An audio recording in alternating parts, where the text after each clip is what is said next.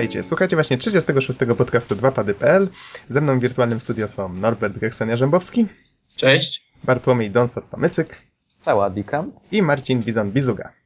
Witam wszystkich. A mówi Adam Noxa 15 Dębski. Nagrywamy w poniedziałek 29 sierpnia 2011 roku. Witam was ponownie panowie, cieszy mnie, że jesteśmy dzisiaj w komplecie. Um, zacznijmy może dzisiaj od jakichś newsów. Powiedzcie, co tam się ostatnio dzieje na świecie. Minecraft to dalej istnieje. Oj, wszyscy w niego grają. Z nami włącznie. Tak, zżera życie. No dobra. E, ale może... Pomijając dygresję.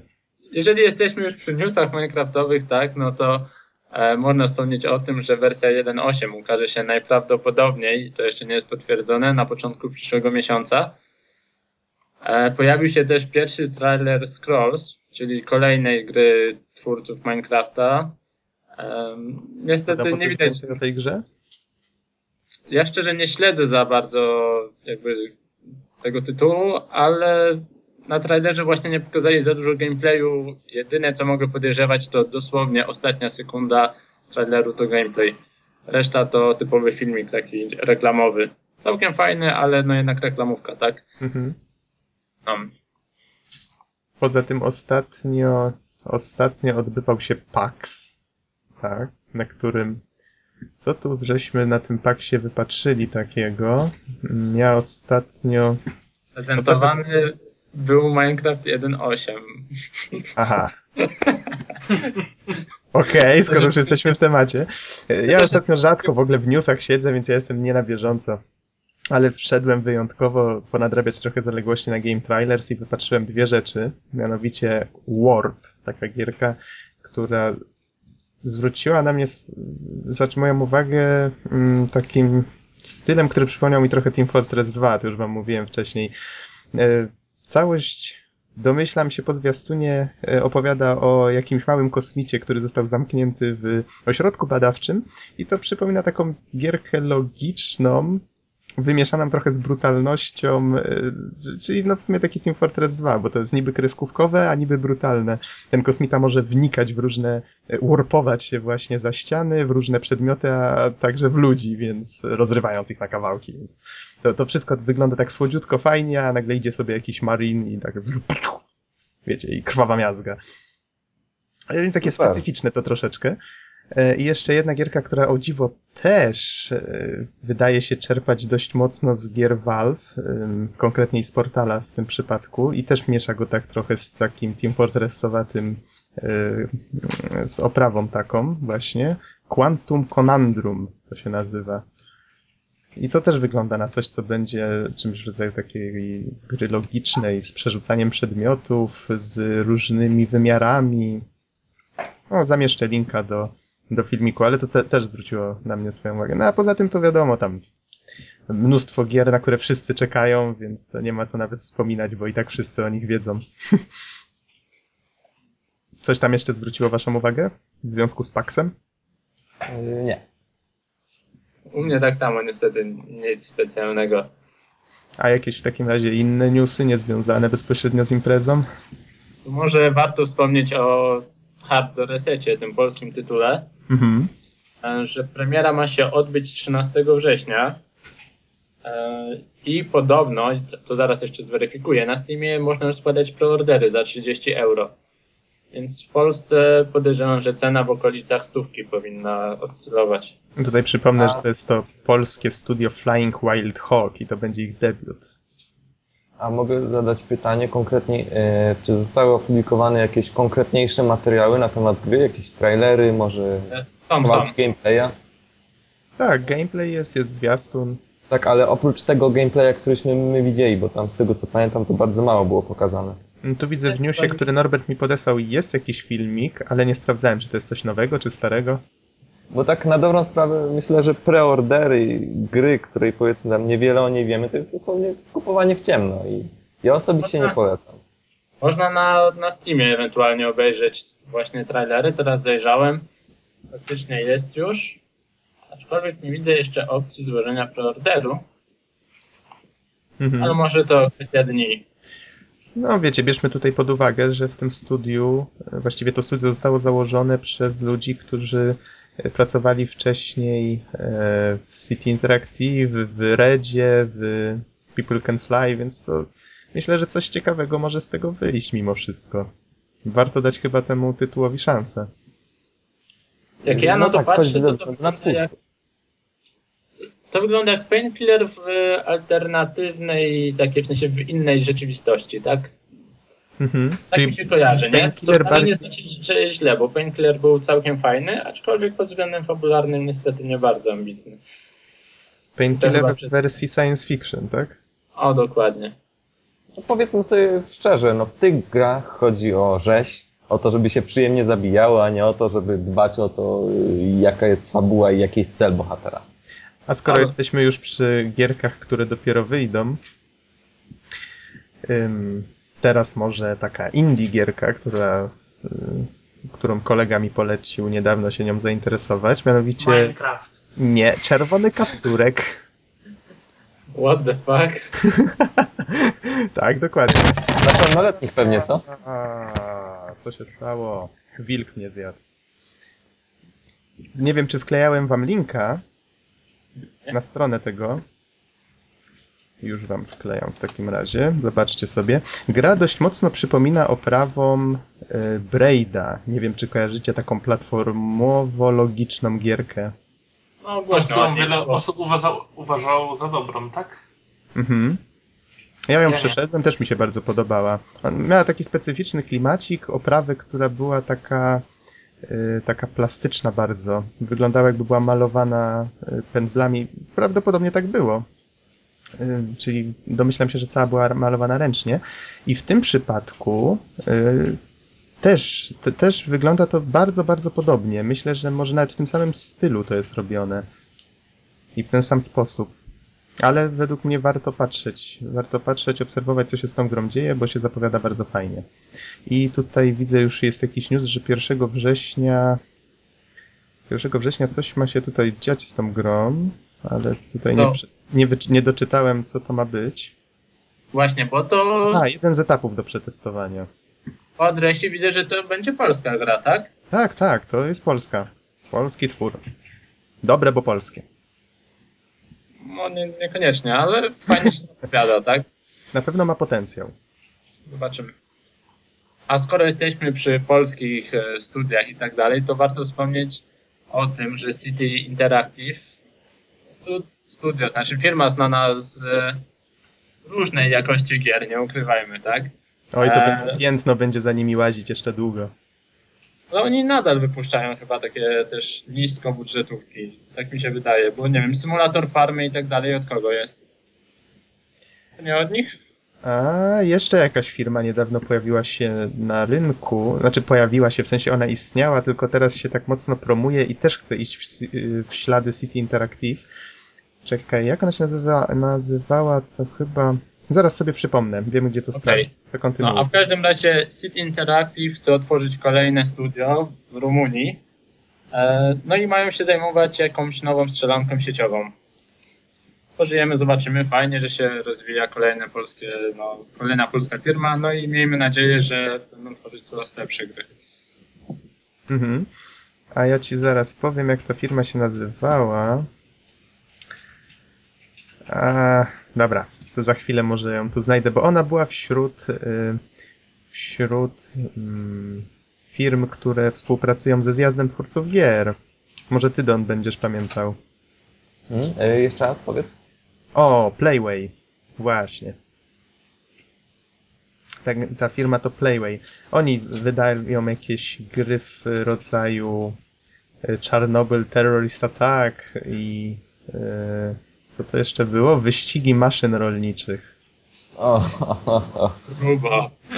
No ale mają, mają też e, wywiad, czytałem właśnie e, z, z, jak, z prezesem bodajże. E, Twierdził, że, że też mają w planach przejście już na wysokobudżetowe gry. No, wie, wiecie, zainspirowała, zainspirował ich prawdopodobnie sukces City Interactive, którzy teraz coraz większą kasę przeznaczają na te swoje gry. No, zobaczymy, co z tego wyjdzie. Mo- może taka jest droga, wiecie. Po pierwsze, najpierw sobie wyszkolą kadrę, tak, no bo na tych niskobudżetówkach, jak się popełni błąd jakiś, no niewiele się stanie. No to programiści z projektu na projekt są coraz bardziej wprawieni i nie tylko. Myślę, że tu designerzy to, to większy wpływ mają No. niż programiści. Jako... No, programiści również. No, No, każdy tam po trochu, tak? Ale w każdym razie kadra się poprawia z projektu na projekt, a tych projektów jest dużo. Mhm. E, I na dodatek trzeba od czegoś zacząć. Ciężko zacząć e, z budżetem, jak miał Wiedźmin, nie wiem, 20 milionów? Coś koło tego. To Mm, tutaj... Takich pieniędzy się z powietrza nie bierze, nie? Tutaj mogę się pomylić, ale na pewno ponad 10 milionów. Tutaj z tymi programistami to może sprostuję, że y, tak, masz rację Bizonie, zwłaszcza jak y, City Interactive ciągle w te nowe silniki inwestuje. No to wiadomo, że programiści przestawiając się z silnika na silnik muszą, muszą zapoznać się z nową technologią. Zwłaszcza, że tak jak mówisz, jak oni zarabiali na tych poprzednich y, niskobudżetowych grach całkiem sporo, to teraz już pracują na, na CryEngine bodajże. No, kupili ostatnio jakiś taki znany silnik. W Sniperze dwójce ma być podobno właśnie CryEngine, ten najnowszy. Mhm. No, popularny się robi w ogóle ten silnik. Jak ostatnio analizowałem, to e, po, podobno jego sprzedaż ostatnio przebiła jednak Epica z Unrealem, co jest zaskakujące. O, Ale- zobacz. Unreal jest dość stary, musimy to przyznać, tak? Tak, jest dość stary. Poza tym y, trzeba przyznać też, że Cry- CryEngine jest bardzo uniwersalny i można go stosować e, nie tylko do gier tak naprawdę. Y, Oni Mhm. na tym budują sobie dodatkowy duży rynek. A Zwłaszcza ogólnie- ostatnio, jak reklamowali, że można jego zastosowania do filmów animowanych, prawda? A oni go nie udostępnili za darmo? Coś tak E, ostatnio. tak, tak. Nie wiem, czy żeśmy o tym wspominali, ale od, od, od tygodnia, może dwóch, może nie aż tak dużo nawet, już można do projektów niekomercyjnych korzystać z CryEngine 3 za darmo. I to, to jest bardzo dobre. W ogóle wszystkie duże firmy powinny udostępniać swoje produkty e, właśnie w ten sposób.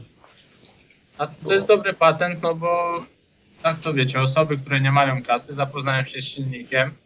A potem jak już zarobią, kiedyś to i tak go kupią. To jest takie wychowanie Tak. sobie przyszłego pokolenia programistów. Zwłaszcza, że jak Ja ktoś zawsze powiem- nauczy pracować na jakimś narzędziu, to już dalej z y, niego korzysta, prawda? Ja zawsze mówię, że Adobe mnie wychował na Photoshopie. Kiedyś nie było mnie oczywiście na niego stać i pracowałem na Piracie pewnie jak wiele osób. Ale w momencie, kiedy zabrałem się za, za poważniejszą robotę, to był pierwszy program, który kupiłem, tak? Mhm. No, a dla, i, i po podcaście pukają do drzwi. Halo, czy to Bizon, czy policja.pl? e, a tak a propos, to warto też wspomnieć o tym, że mówi się właśnie o tym, że pożyczanie produktów jest złe, ale chyba każdy z nas, jeżeli chodzi o gry, zaczynał od produktów pożyczanych, że to tak ujmę. No i w ten sposób nas wychowali na takich graczy, którzy przynajmniej ja teraz jadę tylko na oryginałach, nie? Mhm. No więc to, to Ale to jeszcze czasami zgramy, zgramy tractwa- programy, które kosztują kupę pieniędzy, tak? No to jednak jeżeli się do nich przyzwyczaisz wcześniej, no to prędzej czy później zapłacisz tą kasę, tak? No tak. Nie ma innej opcji. Dobrze, to może przejdźmy w takim razie dalej, e, bo widzę, że tutaj jeszcze są jakieś newsy. Tutaj Norbert wkleiłeś jakiegoś newsa o Steamie. A propos wymiany gier. E, tak, news jest dość zakręcony, a mianowicie e, dlaczego nie ma jeszcze wymiany gier na Steamie, gdyż mowa była o tym już wcześniej chyba, nawet nie wiem czy w którejś wersji beta nie było to jakoś udostępnione testowo. E, no i Valve dalej pracuje nad tym, aby było to możliwe, o ile się z tego nie wycofają, gdyż mają pewne problemy natury prawnej? prawnej i ekonomicznej. E, chodzi o to, że e, jednak to jest jakaś wartość intelektualna i handel e, taką własnością nie jest wszędzie dozwolony. E, ma różną wartość, e, każda gra powiedzmy, no i wiążą się z tym naprawdę spore problemy prawne według tego, co piszą. Mhm. Mm, No, według ich początkowych założeń, jak to właśnie napisali, przyjęli model walutowy Rosji z lat 70., tak? Czyli dość uproszczony, podejrzewam, tak, to, to była taka metafora, a tutaj każdy kraj ma jednak inaczej. No i podejrzewam, że niestety to nie wypali tak naprawdę, patrząc realistycznie. No, ale liczymy na, na jakąś innowacyjność, może, może coś wykombinują, jakiś kluczek prawny. O, ja właśnie wypatrzyłem newsa przed sekundą na cdaction.pl, że wybory na fryzurę damskiej wersji Sheparda do Mass Effecta 3 zostały zakończone i wygrała... No, Tak. o, dobrze, może być lepsza od tej blondyny. Ale to jest news z serii e, Mamy sezon ogórkowy. tak, i gadamy o tym, że wygrał Rudzielec. Ale to nic dziwnego. Rude poprzednio też były w standardzie. Wiesz co, Nox, ja cię zabiję, bo ta piosenka o komandorze Shepardzie nie może mi wyjść z głowy. Jest świetna, prawda? Znaczy jest, y, jakby to powiedzieć, nie jest jakoś tam specjalnie ambitna, ale bardzo chwytliwa, bardzo rytmiczna. Better than Commander Shepard. Miałem nie śpiewać więcej, Don. Wszystko przez ciebie. To może W zamieścimy. podcaście porozmawiałem poważnie. Okej. Znowu będę musiał obiecywać, e, ten, że nie będę śpiewał na podcaście. Damn it. Dobra. A mamy tutaj jeszcze newsa na temat czwartego profesora Laytona. To ty, ty, Norbert, wiesz, tak? O co chodzi dokładnie? Mm, tak, tak.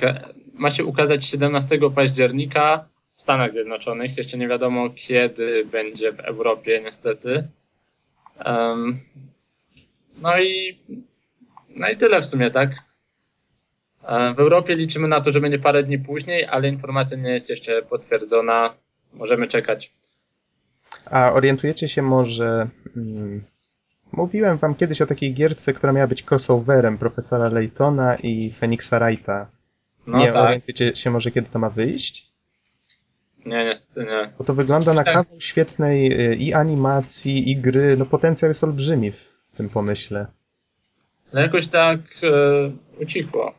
Zwłaszcza, że jestem wielkim fanem Phoenixa Wrighta. Profesora Laytona sam nie grałem, ale myślę, że to by mnie na pewno zachęciło, żeby się zapoznać z tą serią przed premierą.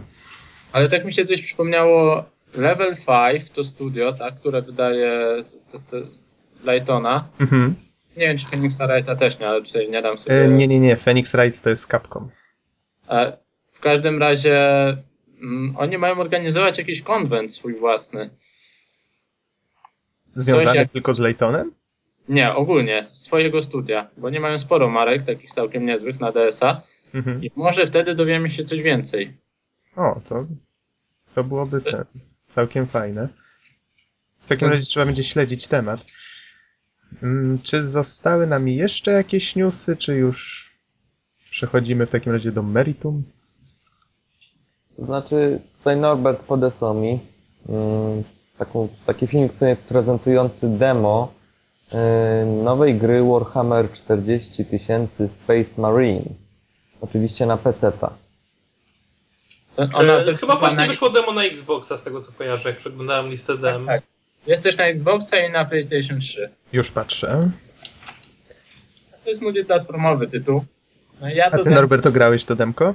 Tak, dzisiaj sobie właśnie przeszedłem. Nie zajmuje długo. Pół godzinki i coś koło tego. No ale jak to demo. A jak Co nie? wrażenia? No i właśnie z wrażeniami jest troszkę gorzej.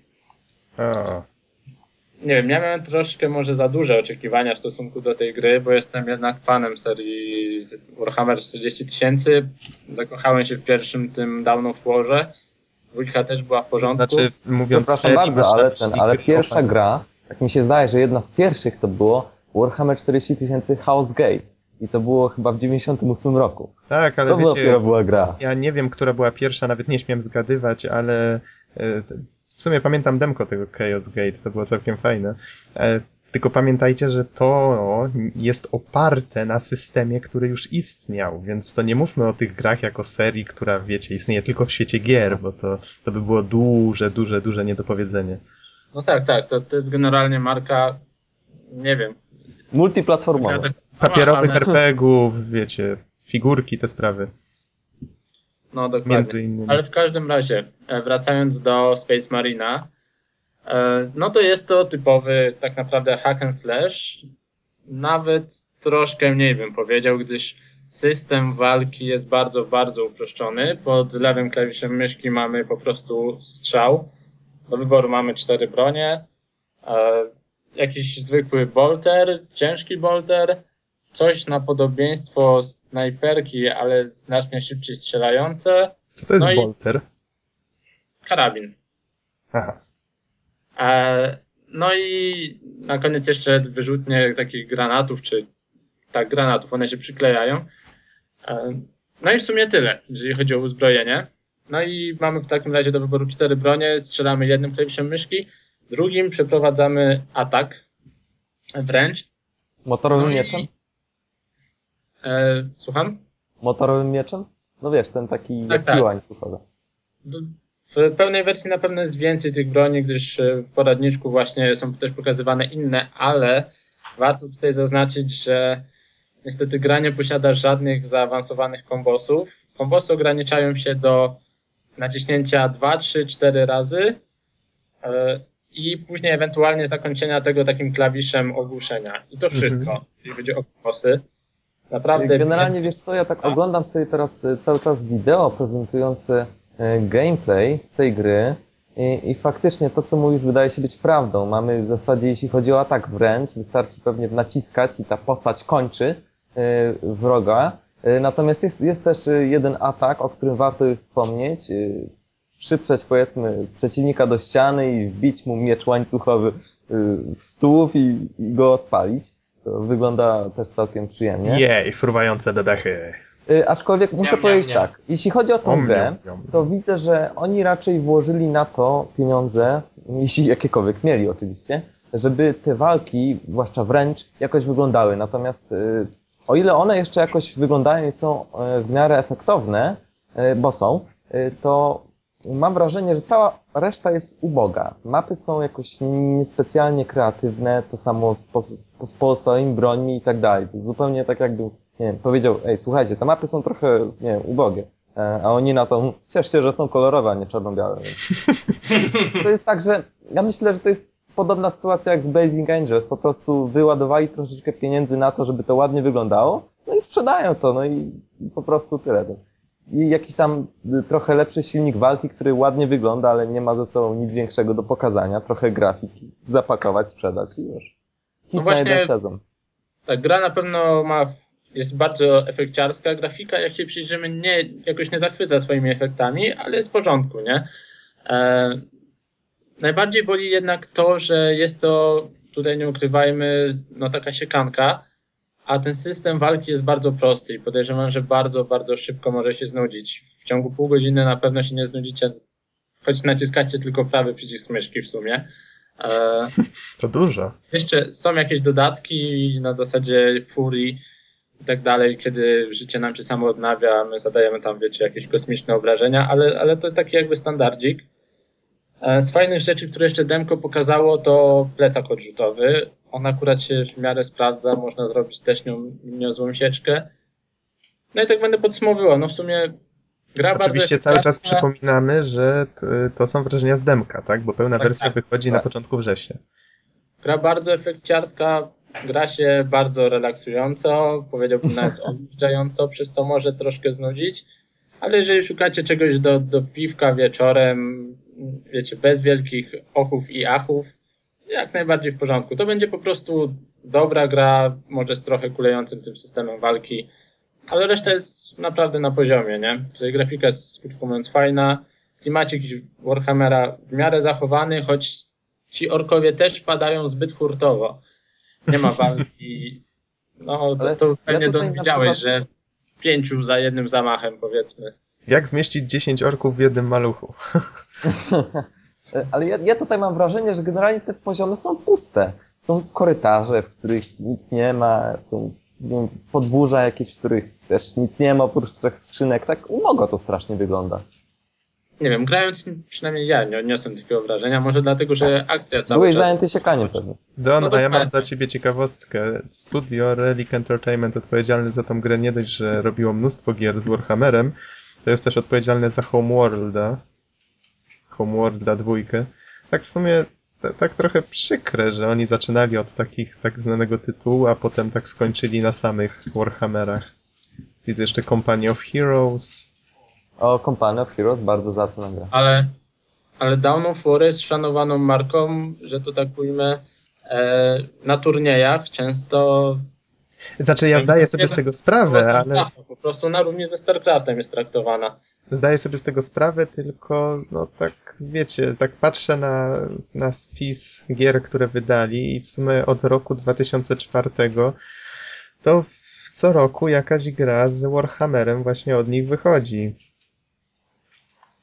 Ciekaw jestem, co oni by byli w stanie, wiecie, wymyśleć takiego autorskiego.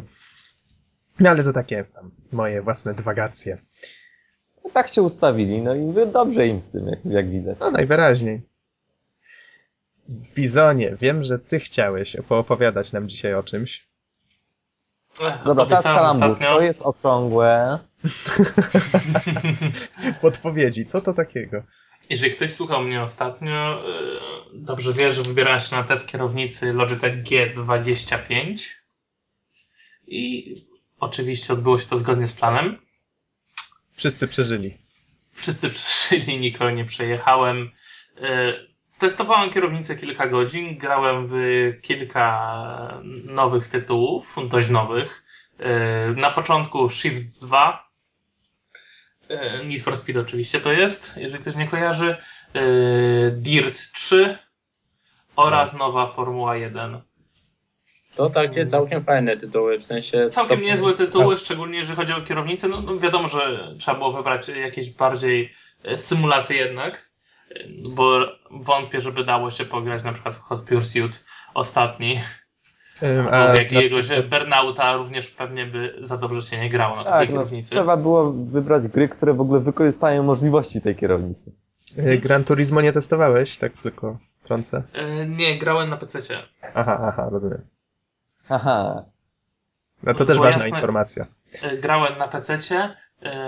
Najpierw o samej kierownicy. Kierownica jest wykonana bardzo dobrze. Jedyne, co może drażnić na początku, to jednak jej rozmiar. No, nie spodziewałem się, co prawda, kierownicy wielkości y, takie, jak mam w swoim samochodzie. Tym bardziej, że samochody rajdowe mają i tak mniejsze kółka od takich standardowych, to jednak jeszcze minimalnie mniejszy rozmiar sprawiał, że w pewnym sensie kierownicy na początku trzymało mi się niewygodnie, tak, ale y, z drugiej strony dobrze wiem, że na rynku nie ma kierownic, które by miały E, większą średnicę, więc tutaj raczej nie ma polu narzekania.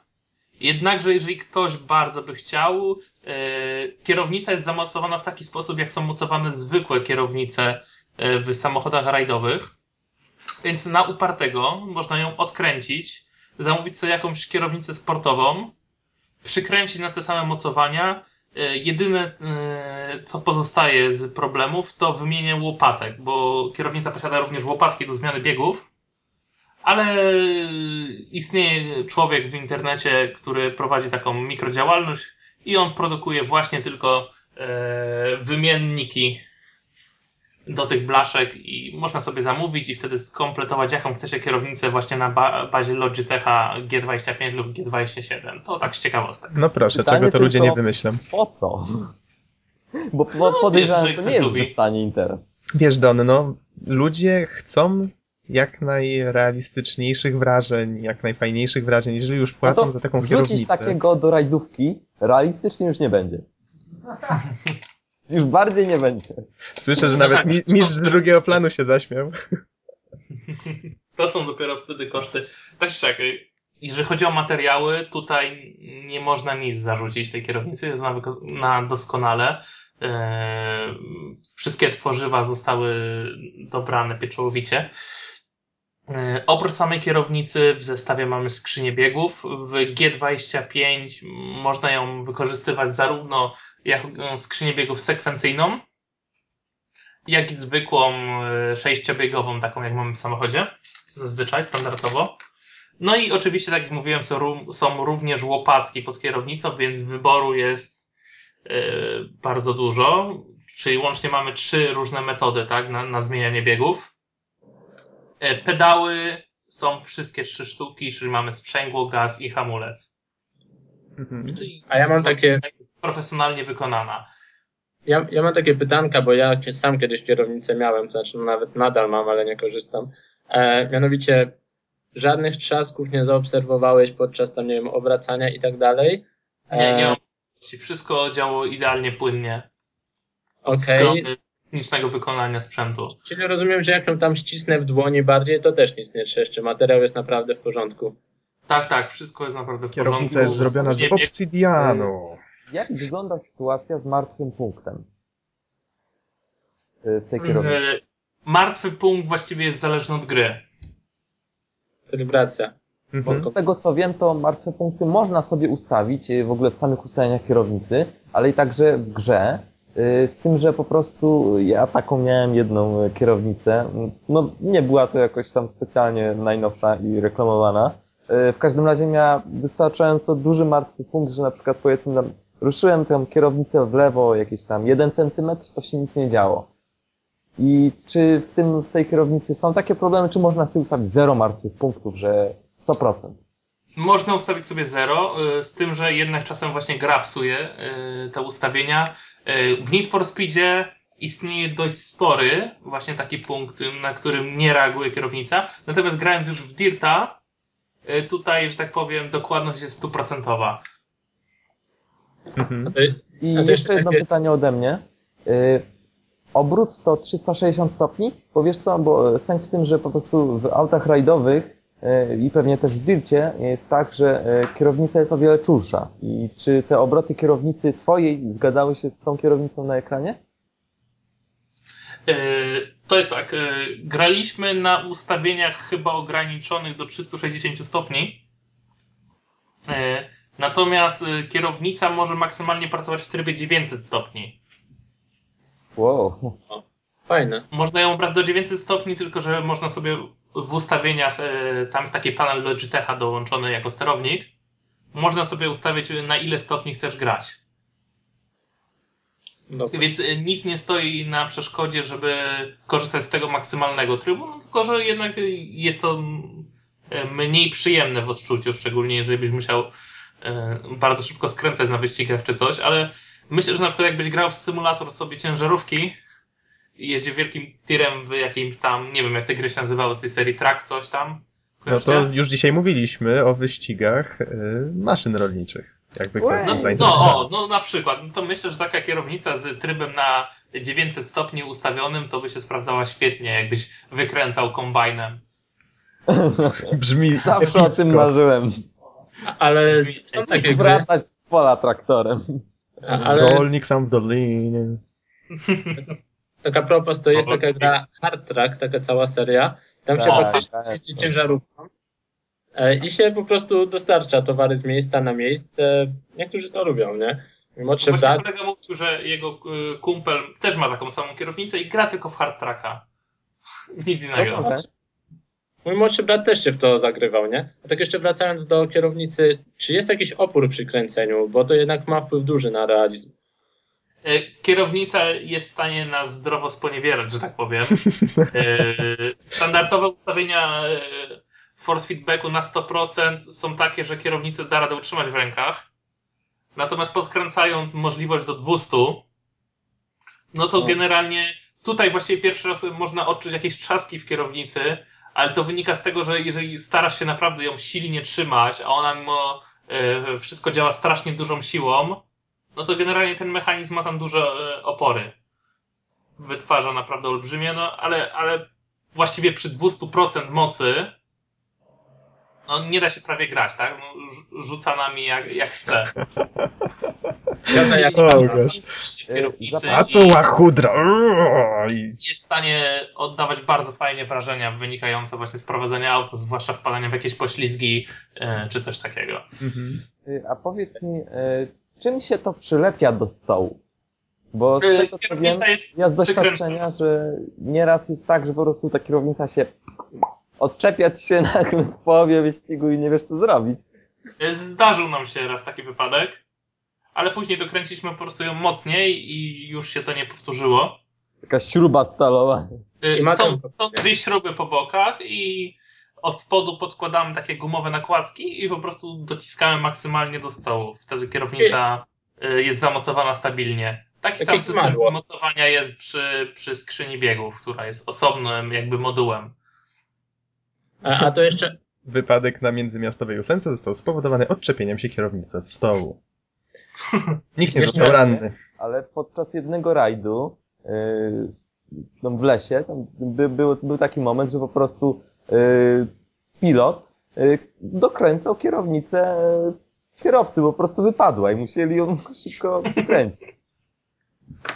E, A to jeszcze ode mnie pytanko, jak z guzikami? No bo czasem wiesz, jakieś lusterko wsteczne, potrzebujesz przycisku albo jakieś takie inne guziki są, no powiedzmy Yy. na... Na samej kierownicy znajdziemy tylko dwa dodatkowe klawisze. A jak to będą umieszczone? Bo to jest jeszcze pytanko. Yy, tak, że jesteśmy w stanie nacisnąć je kciukami, trzymając kierownicę. Okej. Oprócz tego przy skrzyni biegów jest normalnie D-pad Hmm? oraz cztery dodatkowe przyciski. A to ja bym tutaj jednak dał minusa za troszkę, moim zdaniem, za mało przycisków. No czasem potrzebujemy powiedzmy lusterka wstecznego, e, tak jak mówię, jakiegoś dopalacza, Obejrzeć się jeszcze? no i jeszcze Lewo, prawo? coś się, coś się jeszcze znajdzie, wiecie, zawsze w tych grach jednak. Kierunkowskaz, klakson. Więc tutaj tak jakby ode mnie, choć tej kierownicy w dłoniach nie trzymałem, Ktoś powiedział. Clarkson? wiedział, że mało jednak. Nowa wersja ma więcej przycisków już. Yy, Dodatkowo w G27 mamy yy, obrotomierz wbudowany w kierownicę. Ale niestety, tak jak mówię, testowałem G25. Yy, Ale swoją drogą G27 nie ma sekwencyjnej skrzyni biegów. Bo ponieważ yy, podobno to jest rzecz, która najczęściej psuła się w tej kierownicy, dlatego zrezygnowano. Ja pamiętam swoją jedyną w życiu kierownicę, to było lata temu i jej kres żywotności nastąpił jak grałem w pierwszego Undergrounda. Need for Speed O. Underground. No trochę E. dziwnie grać w takiego Need for Speeda na kierownicy. A powiem ci, szczerze, znaczy wiesz, to nie była żadna droga kierownica. Jeszcze z, gdybyś je porównywał z tymi w dzisiejszych czasach, to już w ogóle by był śmiech na sali. To po prostu był zwykły kontroler, który pozwalał ci, no trochę... Jak skręcałeś w prawo, to tak jakbyś wciskał przycisk w prawo, No być, tak? m- być może, ale bez przesady. Yy, w każdym razie wiesz, na którymś zakręcie nagle puch i luzy. Ups! I odczepiłaś się kierownicy. E, nie, poszła w środku sprężyna. A ja pamiętam, żeśmy ją chyba rozkręcili, skrócili tą sprężynę i potem trochę ciężej chodziło, a, ale działało. Ale tutaj warto wspomnieć o tym, że jednak Bizon zrobił sensowniej, no bo e, ten Underground to była za szybka gra do kierownicy. Ja próbowałem nic z tego. E, Byłem młody i, właśnie jest ten i symulator jakiś albo Dirt, choć w Dirta nie grałem i nie widziałem za dużo, w sensie trochę gameplayu, ale jednak bardziej sensowne tytuły. w sumie nadal Jest- jestem młody. Jest czas na reakcję. Wiecie co, powiem tak. Ej, Ja tak- myślę, że niektóre gry y, współcześnie są robione już tylko i wyłącznie pod kierownicę. To znaczy ja na przykład y, grałem w Need for Speed Shift i, i okazuje się, że jeśli chcemy grać w trybie w miarę realistycznym, to jeśli mamy klawiaturę, to możemy o tym zapomnieć. To jest zabawka naprawdę dla tych, którzy mają kierownicę. To samo Dirt 2 okazuje się, że został tak zrobiony, że jeśli w Dircie dwójce, mm, powiedzmy tam sterujesz tym autem i przyciśniesz bardzo delikatnie na przykład strzałkę w prawo, czy chcesz skręcić w prawo, to kierownica niemalże maksymalnie ci zakręca. Czyli ta gra jest O. zrobiona, myślę, że niemalże tylko i wyłącznie pod kierownicę. Jest, normalnie A- nie da się grać na Bo klawiaturze. to jest taka kwestia, że jakby na to nie patrzeć, y, klawiatura działa na zasadzie 1-0, czyli przycisk jest albo wciśnięty, albo nie jest wciśnięty. No tak, tyle że wiesz, no, przez lata twórcy gier robili tak, że po prostu przyciskasz i ci tam kręci tą kierownicą, ewentualnie Mhm. w opcjach sobie przestawiamy jak szybko. Natomiast w, Wir- w Wircie dwójce po prostu jest tak, że gra jest przystosowana tylko i wyłącznie na kierownicę, yy, no a klawiatura no 0,1, tak. Więc Ja ci podam troszeczkę inny przykład z Gran Turismo właśnie, najnowszego, z piąteczki. E, Mianowicie, jeżeli, tak mówią, że jeżeli ktoś się chce porywać na największe osiągnięcia, na trofisy, czy bicie jakichś tam najwyższych rekordów, to właśnie powinien się zaopatrzyć w, w kierownicę.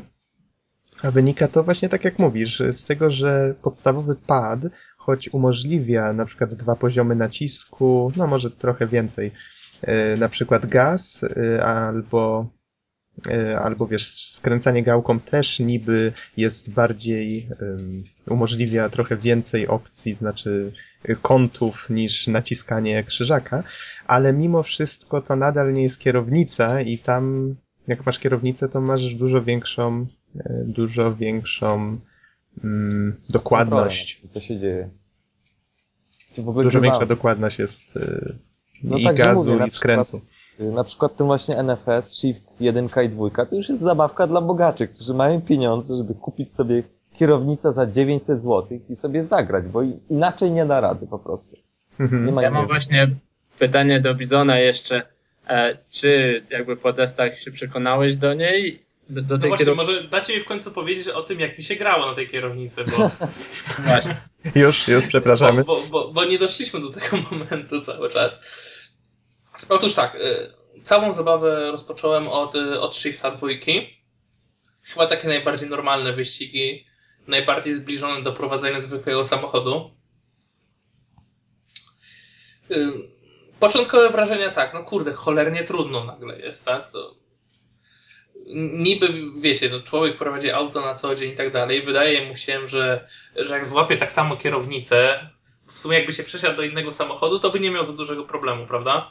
Mhm. A to nie, tu okazuje się, że jest nagle cholernie trudno prowadzić e, tą kierownicą, że tak naprawdę na klawiaturze wydawało się, że jest to prostsze, ale, ale czuć taki fan, e, jest taka pewna przyjemność, e, pewne sporo większe tak naprawdę wyzwanie. Oczywiście to, to, też jest kwestia tego, że jeździliśmy z wyłączonymi wszystkimi wspomaganiami, Y, żadnych tam ABS-ów, żadnych systemów kontroli trakcji. Y, nic, ta, nic takiego się nie bawiliśmy. Więc y, trzeba było być ostrożnym i, i, grać tak, że jeżeli nie wyhamujesz przed zakrętem, to już nie wyhamujesz, tak? Co, co stanowiło pewne utrudnienie. No jednak powiedzmy, że, że, że bawiłem się całkiem nieźle. Z czasem po kilkunastu okrążeniach zaczęło mi to wychodzić i utrzymywałem w miarę regularne czasy na okrążeniach. Ale nic, no, trzeba było testować dalej, więc zabraliśmy się za Tirta, trójkę. I tutaj zupełnie inne odczucia. Tutaj dużo więcej fanu z próby prowadzenia samochodu, jednak tutaj, wiecie, mamy zupełnie inne nawierzchnie, zupełnie inne zawieszenia w samochodach, auta mhm. E, latają na prawo i lewo, kierownica skacze nam jak głupia w rękach. Stary dobry kolinek. I, i, I staramy się ją utrzymać przede wszystkim i, i cały czas jednak mamy tą kontrolę nad kontrowaniem y, poślizgów i tutaj, tutaj się to czuje. Tutaj się czuje, że faktycznie rzuca nami i, i że staramy się prostować cały czas to auto i to jest chyba najfajniejszy motyw związany z kierownicą, e, jaki odczułem sam osobiście. E, no, miałem tutaj już naprawdę dużo zabawy, śmiechu i tak dalej, ale heca, heca. cały czas tak naprawdę nie szło mi zbyt dobrze. E, o wygraniu wyścigu mogłem sobie tylko pomarzyć, ale to może też jest trochę moja wina, bo tak naprawdę ja nie mam aż takiego poważnego podejścia do grania w wyścigi i zazwyczaj tak, tak jak zabawę, nie? Natomiast mój kumpel, on jest takim zapaleńcem, jeżeli chodzi o wyścigi i y, podchodzi do tego z bardzo dużą fascynacją i zaangażowaniem. Y, Ale Dlatego to... też inaczej się zupełnie gra wtedy. A ja po prostu tak dla fanu, gaz do dechy, wiecie. Yy, o, drzewo, boom. Ustawiliśmy, że ze skrzynia biegów, ta ręczna, działała przy e, puknięciu jako ręczny, mhm. więc wszystkie zakręty brało się co drugi na ręcznym i fajnie, fajnie to się całkiem sprawowało. Ja się dobrze bawiłem, ale nie potrafiłem tak naprawdę grać. Bo to jest Mi... nowy kontroler, tak? Musisz się go nauczyć na nowo. To, to, to nie tak, że ktoś usiądzie i z miejsca będzie umiał. Jasne, ale i tak popełniłem mistrzostwo. Mój pierwszy wyścig, wybijam się samochodem w powietrze, urywam po kolei prawe drzwi, dach, lewe drzwi, I lądujesz. odpada klapa od bagażnika, ląduję idealnie na koła i jadę dalej. Jak ty to zrobiłeś? Nie wiem jak to zrobiłem, o jedno drzewo tak po prostu zrobiłem, wiecie, beczkę w powietrzu, odbijając, kumpel tak tylko spojrzał na mnie i powiedział Bizon, doskonały sposób na obniżenie masy samochodu. oh gosh, świetna puenta. Bo sam samochód technicznie się w ogóle nie uszkodził, poza tym, że nie miał karoserii. Więc Chłodzenie idealnie mi się udało. Mówię, tutaj dużo fanów z kierownicą faktycznie czuć. Czu, czuć tą bardzo dużą różnicę w graniu. Mhm. E, na koniec Formuła 1. jeden z najbardziej wymagających sportów samochodowych na świecie. Tak? Dobrze mówię? Słucham? Y, to ta najnowsza od Codemasters, tak? Tak, tak, tak. Czyli ta sama firma, co zrobiła Dirta de facto. Y, tutaj jazda chyba taka najbardziej y, stonowana, największe uczucie oddawanego realizmu. No i poza tym już byłem troszkę też zżyty z kontrolerem. I, I tu faktycznie czułem się, jakbym prowadził tą formułę. No jasne, nie ma przeciążeń, tak. Przeciążeń właściwie takich jak Formuła 1 nie odda nam nic. Ale no, ale sama zabawa w tym z wyczuciem, ze skręcaniem, tą formułą. Dobrze się bawiłem. Sama gra też była zrobiona bardzo przyzwoicie, więc na plus. Na plus, wszystko na plus, tylko tak naprawdę po całym dniu testów stwierdziłem, że jest to fajna zabawka dla kogoś, kto faktycznie strasznie angażuje się w takie y, bardziej poważne granie w wyścigi, ale tak naprawdę nie jest to produkt dla mnie absolutnie. Czyli jeżeli gra się okazyjnie w wyścigi, to niekoniecznie. Tak, i traktuje się je mniej poważnie, czyli tak bardziej zabawowo jak ja, to znaczy... nie, warto, nie warto inwestować po prostu w taką kierownicę, bo to jest jednak duży wydatek. Nie ukrywajmy, to, to jest y, koszt przewyższający y, koszt jakiejkolwiek samej konsoli w tym momencie do kupienia. A przypomnij właśnie, jak się nazywała kierownica i ile kosztuje? Jest to Logitech G25, obecnie już nie jest sprzedawana, jest G27 i to jest wydatek około 1300 zł. Mhm, no to faktycznie dużo. To jest więcej niż kosztuje PS3 nawet, tak, w tym momencie, więc... A ją się da, da się ją podłączyć do PC-ta i do jakichś tam innych konsol? Da się podłączyć ją do PC-ta i do PlayStation. Mhm. 3. Istnieje również konwerter nieoficjalny, który kosztuje 70 euro i umożliwia wtedy podłączenie kierownicy do Xboxa. O, to jak za kawałek plastiku to też sobie sporo wołają. Znaczy kawałek plastiku z elektroniką jednak. Ale to na pewno nie jest warte aż tyle. No ale oni pewno, wiedzą, ale nie, jak to zrobić. Ale oni wiedzą, oni że nie ma. Oni wiedzą, że nie ma żadnej innej yy, tak wykonanej kierownicy do Xboxa na rynku. Mhm.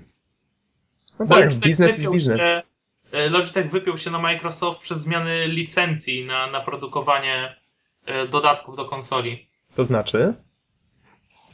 No Microsoft tam ostro cisnął na te produkty innych firm i, i generalnie nie wiem, czy to nie było tak, nie chcę skłamać, ale coś mi się kojarzy, że, że generalnie kontroler nie mógł być jednocześnie i do PlayStation, i do Xboxa. Aha, rozumiem. Możliwe, że musi mieć jakieś oznaczenia, wiecie. Dziwne podejście. E, tak, bo chyba wymagane jest na przykład, żeby był guide button e, na kontrolerze. Mhm. Jakimkolwiek. No co generalnie dyskwalifikuje taki produkt. Może przy kolejnej wersji się doczekamy. Może się dogadają. Wiecie, taki przycisk zawsze może istnieć, bo przecież i PS3 ma taki przycisk systemowy. No tak, no ale to, to myślę, że Sony by nie było zbyt zadowolone, tak? E, to znaczy tak, tylko że ja mówię, że ten przycisk może istnieć, nie musi mieć na sobie loga żadnej firmy. Tylko, że no, na to no, pewnie same firmy nie, nie pozwalają. Nie byłbym taki pewien, tak? No właśnie. Mhm. E, dlatego tak naprawdę nie ma żadnego przycisku z żadnym logo na kierownicy. E, jest w porządku. Czyli podsumowując, polecasz, ale nie wszystkim. Jest to genialny produkt dla osób, które faktycznie angażują się w wyścigi mm, samochodowe ale nie jest to produkt do okazjonalnego grania. Mhm. Okej. Okay. Okej. Okay. W takim razie. Jest szczyt. Macie ma jeszcze jakieś pytania do Bizona a propos kierownicy, czy przechodzimy dalej? A, słyszę, że chyba przechodzimy dalej. To finałowe okrążenie teraz. Twoja gra, Nox. Finałowe okrążenie, tak. Ja wróciłem do Metroida, Metroid Prime konkretnie. Pamiętacie, jak na początku wakacji rozmawialiśmy o jedynce. Tak, Bo tutaj no. od Bizona odkupiłem Wii, jestem bardzo zadowolony z zakupu i zacząłem się właśnie e, zapoznawać z tym Metroid Trilogy. E, no i tak jak wam opisywałem jedynkę, to była pierwsza gra z serii, którą przeniesiono do 3D, konkretnie zajęło się tym Retro Studios. I o dwójce, hmm, co by tu dużo powiedzieć, to jest po prostu dobry sequel. Czyli gra teoretycznie opiera się na tej samej mechanice, którą już sobie wypracowano, a myślę, że to najwięcej tutaj kosztowało twórców, żeby e, jakoś przemyśleć, jak ta seria, która była najbardziej znana z z gier 2D, z platformówek, jak ją sprytnie tutaj właśnie tak przenieść do 3D, żeby ona działała i to im się udało. Trzeba przyznać, że ta, ta gra jest nadal bardzo, bardzo grywalna. Całość przypomina, przypomnę, przypomina strzelankę, choć nadal jest platformówką. E, opartą na eksploracji. Mamy dużą mapę, którą zwiedzamy, zdobywamy różne umiejętności, jest mnóstwo backtrackingu, bo musimy wracać do miejsc, w których już byliśmy i wykorzystywać nowe umiejętności, żeby szukać w nich e, jakichś nowych przejść, nowych bonusów, e, rozszerzeń. Strzelanie też oczywiście jest, więc elementów akcji tutaj też nie brakuje. I tutaj w dwójce po prostu, czy rozwinięto ten pomysł, to może może tutaj za dużo by było powiedziane, po prostu go trochę zmieniono.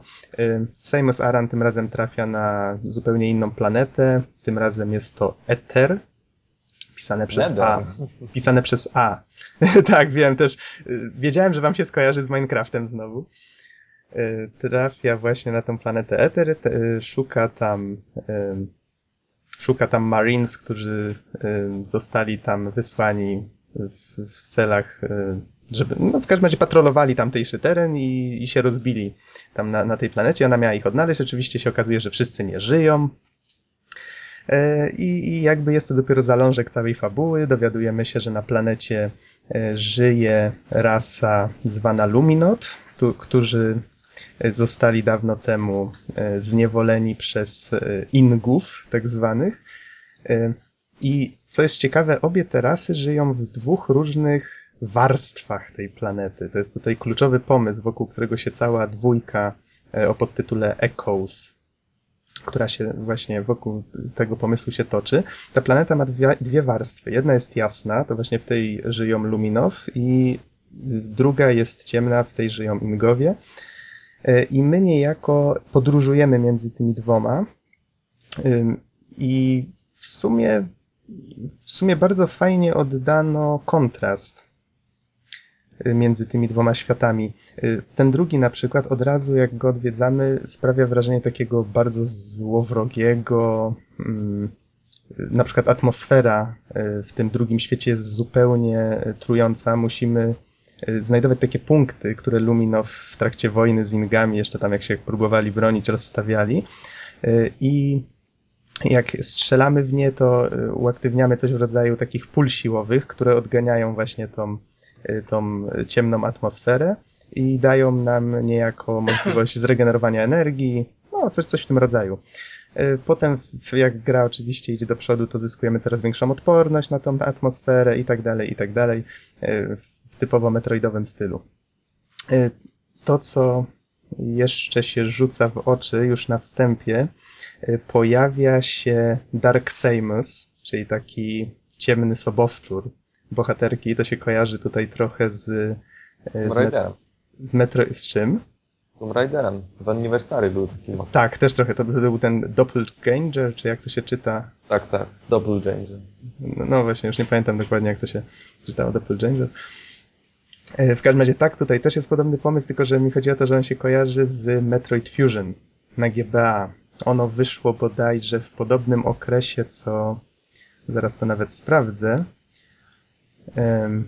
Metroid Fusion wyszło w 2002 i to było w tym samym momencie co Metroid Prime 1 i mam wrażenie, że twórcy trochę się zainspirowali właśnie takim, e, takim Nemesis. Właśnie, wiecie, największym wrogiem bohaterki jest ona sama w pewnym sensie. Na to wychodzi. No i postanowili właśnie wykorzystać ten pomysł w dwójce. Trochę Myślę, że ten pomysł nie został do końca wykorzystany. W Fusion było to o tyle fajne, że na stacji, akcja działa się na stacji badawczej, gdzie od czasu do czasu, nigdy nie wiedzieliśmy kiedy, mogła się pojawić właśnie ta ciemna wersja bohaterki i ona niejako zawsze była silniejsza od nas. Praktycznie starcie z nią było zawsze pewną śmiercią, więc musieliśmy uciekać, chować się, różne tego typu rzeczy robić. To wszystko było oskryptowane, ale było bardzo klimatyczne. Z kolei tutaj spotkań jest tylko kilka, zazwyczaj bardzo łatwo je przewidzieć y, i ponownie Metroid Prime powiela tą wielką wadę poprzednika, jest strasznie, strasznie prosty. Y, na początku mamy do wyboru normal i weteran, poziom trudności. Już bazując na doświadczeniach z jedynki, od razu wziąłem weterana, a i tak gra już po jakimś czasie, jak się zdobywa kolejne bonusy, kolejne ulepszenia, i tak znowu robi się dość prosta. Więc to, to jest akurat dość spora wada e, Metroid Prime'a. Mhm, a ja mam takie pytanko, bo w sumie tak sobie pomyślałem, że Zeldzie mhm. można było narzucić podobną wadę, e, ale tak naprawdę jakby esencją gry nie jest walka. I tutaj z tego, co wspominałeś, że to nie jest w sumie shooter, tylko platformer, tak?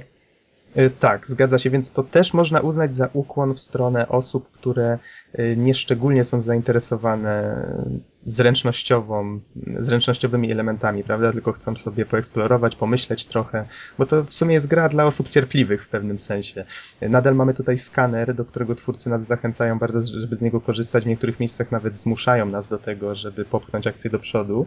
Czyli w dowolnym momencie możemy przełączyć się na skaner, dowiedzieć się czegoś na temat, tutaj gra pauzuje, dowiedzieć się czegoś na temat jakiejś istoty nowej, która wyskoczyła, albo jakiegoś elementu otoczenia. E, tutaj twórcy Tomb Raidera się trochę mm, wzorowali. Pamiętasz w Legendzie, Don? Jak była taka lornetka z opcją skanowania otoczenia? O Boże, ale to był totalny niewypał. To był bardzo totalny... Nie, niepotrzebna i w ogóle... Bo Dokładnie. To teraz sobie wyobraź... tak skonstruowany, że to nie było potrzebne. To wszystko było wiadomo od razu. To teraz Więc... wyobraź sobie taki patent, tylko że tak zrobiony, no. że jest ci potrzebny. Musisz go na przykład włączyć, żeby uaktywniać niektóre przyciski. E, musisz go włączyć, żeby e, poznać na przykład jakieś e, słabe punkty przeciwnika. Y, to jest dobrze tutaj zrobione. Co prawda spowalnia akcję, ale nie musimy z tego korzystać. Jest licznik procentowy pokazujący, tak jak poprzednio, e, wszystkie skany, jakie wykonaliśmy w grze, ale to jest, to jest tylko taki, wiecie, w niektórych elementach to jest konieczne, w niektórych nie. Twórcy uczą nas, jak z tego korzystać i zazwyczaj to, muszę przyznać, to jest całkiem integralna część gry i raczej nie przeszkadza to w żaden sposób. E, no cóż, ja muszę przyznać, że tutaj właśnie oglądam filmik, i skanowanie wygląda bardzo klimatycznie. Na przykład okazuje się, pokonaliśmy jakiegoś przeciwnika i leżą jego zwłoki. Skanujemy jego zwłoki i dowiadujemy się, co to za jeden i jakie są jego możliwości. E, to akurat to, co mówisz, to, to jest pewnie początek gry, jak tam spotykamy e, znaczy nie tylko początek. Jak spotykamy na przykład jakieś zwłoki właśnie którejś rasy, albo Marine, albo, albo właśnie Luminow, to możemy się od nich dowiedzieć, na przykład jakiś dziennik znaleźć albo coś takiego, ale przeciwnicy sami w sobie znikają, jak się ich pokona, więc trzeba skanować ich, póki, póki latają wokół, co nie zawsze jest takie proste. Nim zapomnę, bo już przy Metroid Prime 1 zapomniałem, y, w tym samym podcaście Norbert opowiadał o, y, o karenie czasu i wspomniał tam o wynalazku, o jakimś krysztale, tak, który podpowiadał ci, gdzie iść. Tak, dokładnie. I miałem powiedzieć wtedy, właśnie nawet powiedziałem, że o, to w Metroidzie wspomnę o czymś podobnym i w końcu nie powiedziałem. Y, bardzo szybko, jak grałem w jedynkę, zorientowałem się, że gra w pe- pobłądzę sobie trochę i ona w pewnym momencie mówi, że o, statek skończył skanowanie, w tym i w tym pokoju znajduje się coś, czym powinieneś się zainteresować. No i dość szybko się zorientowałem, że to jest trochę... Trochę dziwne ułatwienie, i w sumie nie byłem tym zainteresowany, bo nie po to w Metroida, żeby ktoś mi mówił, gdzie mam iść. I w opcjach okazało się tak, że jest taka opcja, która się nazywa Hint System, czy, czy coś w tym rodzaju i można to sobie spokojnie wyłączyć. Y, fajnie, że coś takiego dali, bo nie każdy musi lubić błądzić. Ja, ja jednak w Metroidzie lubię to, że trzeba czasem się zastanowić, gdzie iść i gdzie wykorzystać nowe umiejętności. E, ale jest taka opcja, ona domyślnie jest włączona.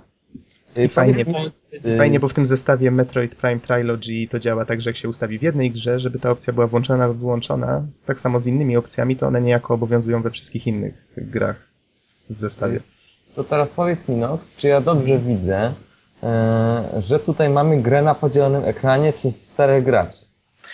E, wiem, że Metroid Prime 2 dodał multi. Dodał multi, ale ja go nie testowałem. Być może zajmę się tym innym razem. Na razie przeszedłem e, singla. Zajął mi on dłużej od jedynki. Jedynka zajęła mi bodajże 17 godzin, tutaj chyba z 21. No, oczywiście biorąc pod uwagę, że ja tam lubię sobie łazić, wiecie, błądzić trochę, pozbierać różne przedmioty, no ale różnica jest jednak dość spora, więc mogę spokojnie uznać, że dwójka jest większą grą. Na pewno jest za to graficznie dużo się nie różni, bo to nadal jest gra z GameCube'a, tutaj dostosowana do Wii i do nowej kontroli. Na pewno jest mniej, mniej cukierkowa. Nie, to, to złe słowo. Jedynka była dość urozmaicona. Środowiska były różnorodne. Przede wszystkim takie typowe klasyki metroidowe. Była lawa, był śnieg, tego typu rzeczy. Jakaś tam dżungla, która oczywiście była zielona, ale dużo drzew to tam nie było, bo wiadomo, to zżera wszystko poligony. Ale dwójka, tutaj podeszli do sprawy zupełnie inaczej. Ether zupełnie nie przypomina Talon 4, czyli tej planety z jedynki. Jest to planeta wyniszczona, praktycznie przypomina pustkowie i... Mniej poligonów. Mniej poligonów, pustynia. Tutaj istoty, które tam żyją, to raczej jakieś takie robale albo inne tego typu rzeczy, więc takie żyjątka raczej mało przyjemne. Ingowie przypominają też takie jakieś właśnie pająko podobne dziwactwa. Luminow na przykład to mi się kojarzyli cały czas z, z chodzącymi ćmami, Kurej, ratujemy chodzące ćmy. No, na tej zasadzie. Więc to taki, to jest, muszę przyznać, tak. ciekawa, ciekawa no, wizja. No, że to, że to się jakby składa w całą całość, w pewną całość. Z jednej strony żarówki, z drugiej ćmy. tak, Teraz oczywiście. to zrozumiałem. No tak, oczywiście. To jest właśnie fajne tutaj, że ta wizja jest spójna. Mamy ten świat światła, świat cienia, i ym, ona jest dziwaczna trochę, trzeba przyznać. Twórcy bawią się kolorami czasami. Niby mamy tą pustynię, ale na przykład w ciemnej, w ciemnej warstwie świata, w tym Dark Ether wszystko jest zupełnie inne, takie fioletowe, dziwne, powykrzywiane, więc bardzo fajnie bawią się tą konwencją.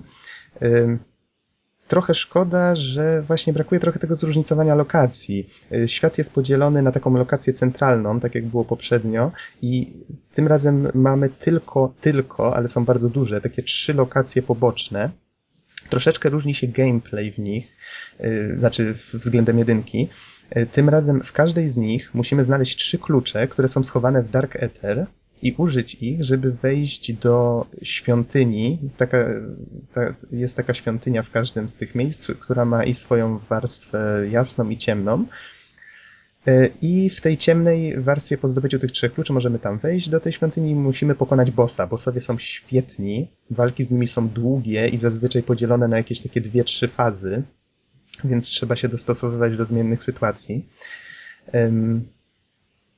I po pokonaniu tego bossa musimy wessać energię, która jest przechowywana w, tym, e, w tej świątyni i ją zanieść z powrotem do jasnej wersji tej samej świątyni. I w ten sposób niejako zabierając tą energię z tych trzech miejsc e, sprawimy, że ten e, czarny świat ma upaść, coś w tym rodzaju właśnie. Co tu jeszcze by wam powiedzieć? No powiedziałem, że bossowie są fajni. Co tam się zmieniło jeszcze? Przede wszystkim. Właśnie, e, bo tak a propos, dobrą cechą sequela jest to, że poprawia błędy poprzednika. No właśnie z tymi błędami. Jakie miał błędy? No, na przykład e, od razu się rzuca w oczy, że skanowanie działa troszeczkę inaczej poprzednio rzeczy, których nie zeskanowaliśmy, były takim, taką ikonką pomarańczową, trochę niewyraźną oznaczone. Tym razem cały obiekt, który nie został jeszcze zeskanowany, jest oznaczony na niebiesko albo na czerwono, jeżeli jest kluczowy dla naszych postępów. Z kolei wszystko, co zeskanowane, jest na zielono zaznaczone w tym naszym y, wajzorze, w tym naszym y, trybie skanowania.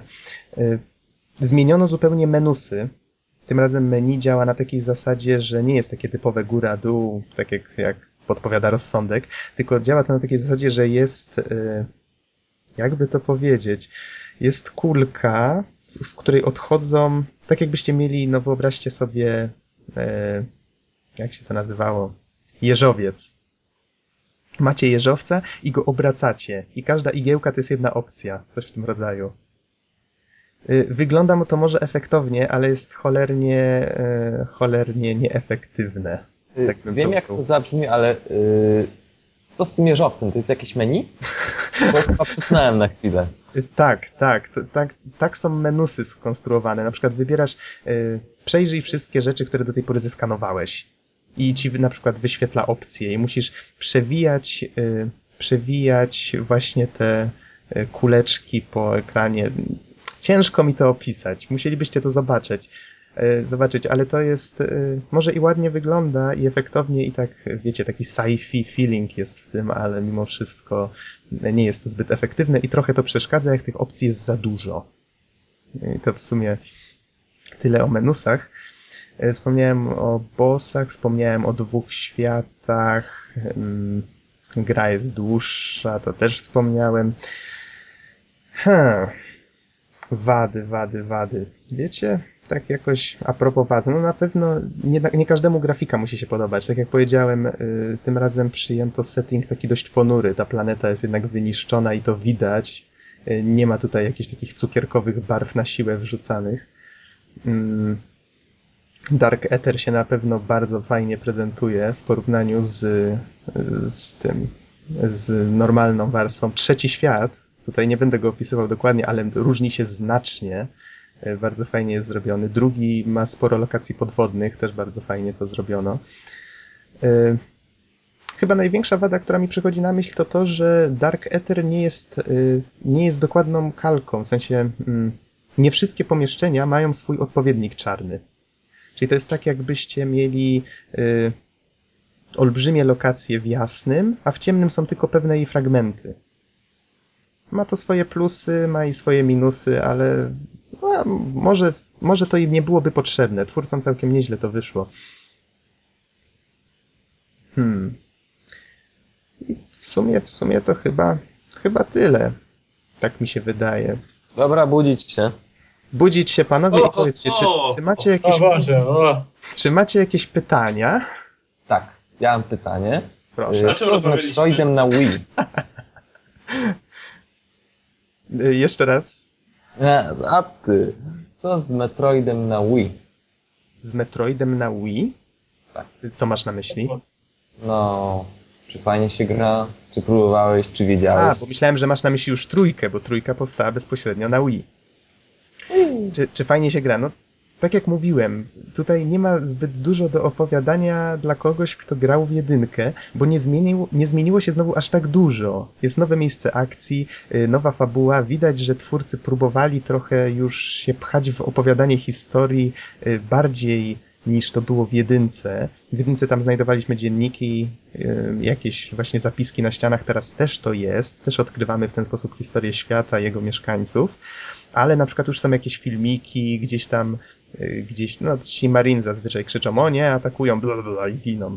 No, czasem pojawia się coś takiego y, i widać już, zacząłem grać w trójkę powoli i widać, że twórcy idą właśnie w tym kierunku. W trójce gadania jest już voice acting bardzo rozbudowany, y, co prawda Seamus nadal jest nie ma, ale jest dużo postaci, więc widać, że twórcy szli powoli w tym kierunku. A powiedz mi, na czym ty grałeś tego Me- Metroida? No, na na na konsoli? Nie, na Wii. A skąd ci przyszło to do głowy? A, Ta gra wyszła na GameCube'a. Jedyn... Metroid Prime Mhm. wyszedł na GameCube'a. Metroid Prime 2 wyszedł dwa lata później, w 2004 też na GameCube'a. y, I te gry Właśnie, obie wyszły razem z trójką. Yy, znaczy tr- trójka... Nie pamiętam, czy w 2009 wyszła. W każdym razie Metroid Prime Trilogy, ten zestaw, wyszedł w 2009 i on zawiera wszystkie te trzy części. mhm. I- bo do tego te- zmierzam. Chodzi o to, że oglądając filmiki z tej gry, miałem wrażenie, że celowanie jest znacznie zbyt uproszczone. A, właśnie, y, trójka już sprawdziłem, wyszła w 2007. Y, Uproszczone, bo to działa na tej zasadzie tak samo jak w jedynce. Jak namierzysz już kogoś na środek ekranu, naciskasz wtedy przycisk namierzania i wtedy już masz takiego aimbota. Samus cały czas trzyma celownik na... Powiem tak, to jest dobre rozwiązanie, jeśli chodzi o single player, tyle że właśnie kiedy ci wspomniałem o tym, że cztery gracze grali na podzielonym ekranie, to Mhm. był deathmatch i po prostu jak jeden gracz namierzył drugiego, to ten aimbot jakby całą robotę za niego odwalał. Gdzie w tym zabawa? Tak jak mówiłem, nie testowałem, więc ciężko mi się wypowiadać. Ja grałem trochę w tego Metroid Prime Hunters na DS-a, jeszcze jak ta... O, to już nieraz wam opowiadałem i tutaj swoje frustracje, jak piraci zepsuli tą grę, oszukując po necie. Mm, Złodziej. Tak. No ale dobra, nie będę się tutaj bulwersował po raz enty.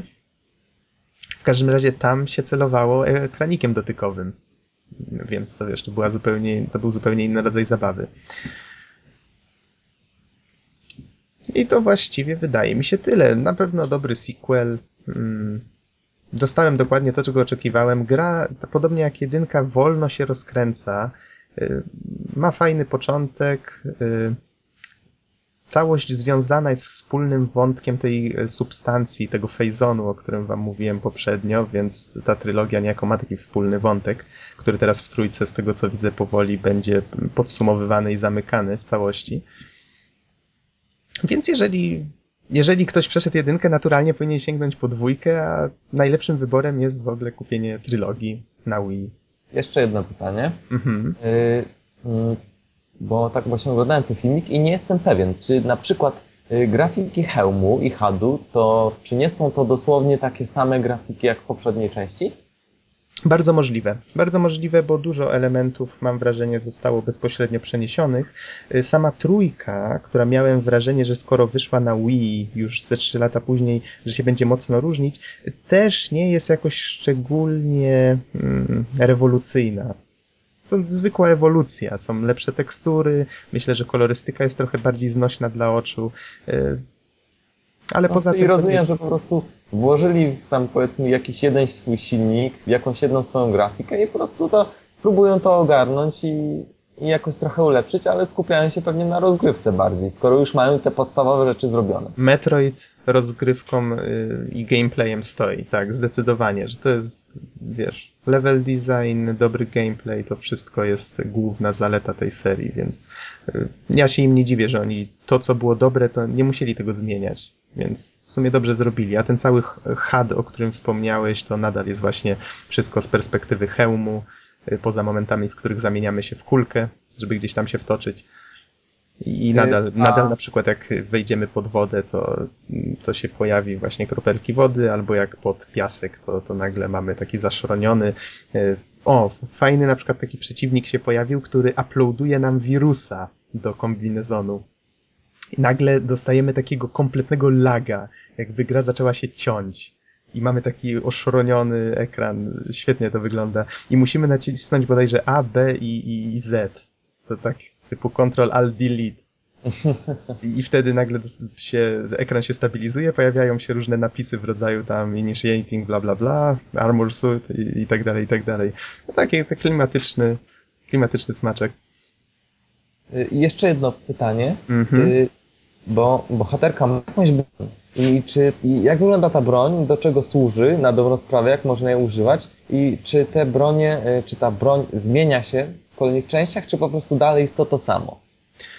Trochę się to zmienia, bo znaczy mamy ten swój podstawowy blaster, ale to jakie bronie potem do niego dostajemy zależą po prostu od tego, e, co twórcy wymyślili. No w jedynce na przykład to były drzwi, które można było tylko ognistym pociskiem albo lodowym otworzyć. Tutaj e, dostajemy bronie, które są oparte na tym całym pomyśle światło i cień. E, I to też jest w grze wykorzystywane w różny, na różne sposoby. Tu może nie będę zbyt dokładnie tłumaczył, bo tutaj też jest frajda w odkrywaniu tych umiejętności. A, z Wajzorem jeszcze mi się przypomniało, można zobaczyć e, oczy Sejmys czasami przy rozbłyskach światła. Chyba przy jedynce zapomniałem o tym wspomnieć. Też taki zabawny detal.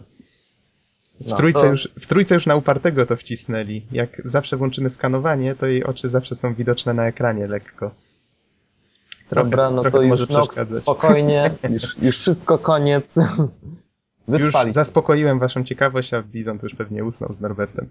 Teraz ja zastanówmy pytanie... się, co zrobić, żebyśmy wszyscy mogli po prostu wrócić do domu po tym, co się stało. Po tej recenzji. Ja mam pytanie, gdzie, gdzie dostać tą grę. Bo ja chcę trylogię, a nie wiem, gdzie to dostać. E, ja ją dostałem w sklepie nie dla idiotów. Kiedyś tam już. Jeszcze nie miałem uja, już ją kupiłem. Aha. Ja muszę... Stwierdziłem, że wow, zawsze chciałem to mieć. No i w sumie miałem, nim jeszcze mogłem w to zagrać. I to długo przed tym. No, na parę miesięcy. Może. Czyli moje Wii się sprawuje, tak? Tak, dbam o nie. Jest, doskonale się sprawuje i jest. No, wiesz. O. le ściskam, nazywam George, więc. Śpisz z nim. W jednym sklepie w Merlinie A w Merlinie przekierowywuje do Ader M, kiedy się wpisze na trylogię. Super. O, ale sprawdź, czy na pewno. No właśnie, w Ultimie nie ma? To, to Nie mówisz teraz o Ultimie, tak? A, no bo Nie, wczoraj nie, w Merlinie. Oder M już do mnie frunie w tej chwili. Cena jest bardzo okazyjna. No to myślę, że można powiedzieć 40 zł w Ultimie Ader M, czyli następca tych, tych wszystkich. Tak, tworzone już przez twórców. Zdecydowanie warta tej ceny. Twórcy Ninja Gaiden tworzyli najnowszą część, która wyszła na Wii. Bodajże rok temu? Jakoś tak. Też pewnie kiedyś do niej przejdziemy. Dobra, panowie, czasu już myślę, sporo żeśmy zajęli. Kończymy? No chyba tak. Dobrze, w takim razie dziękujemy wam bardzo za słuchanie i do usłyszenia w następnym podcaście. Trzymajcie się. Wracamy kopać dołki w Minecrafcie. O, tak, świetny pomysł. Na razie trzymajcie się. Do kilofów.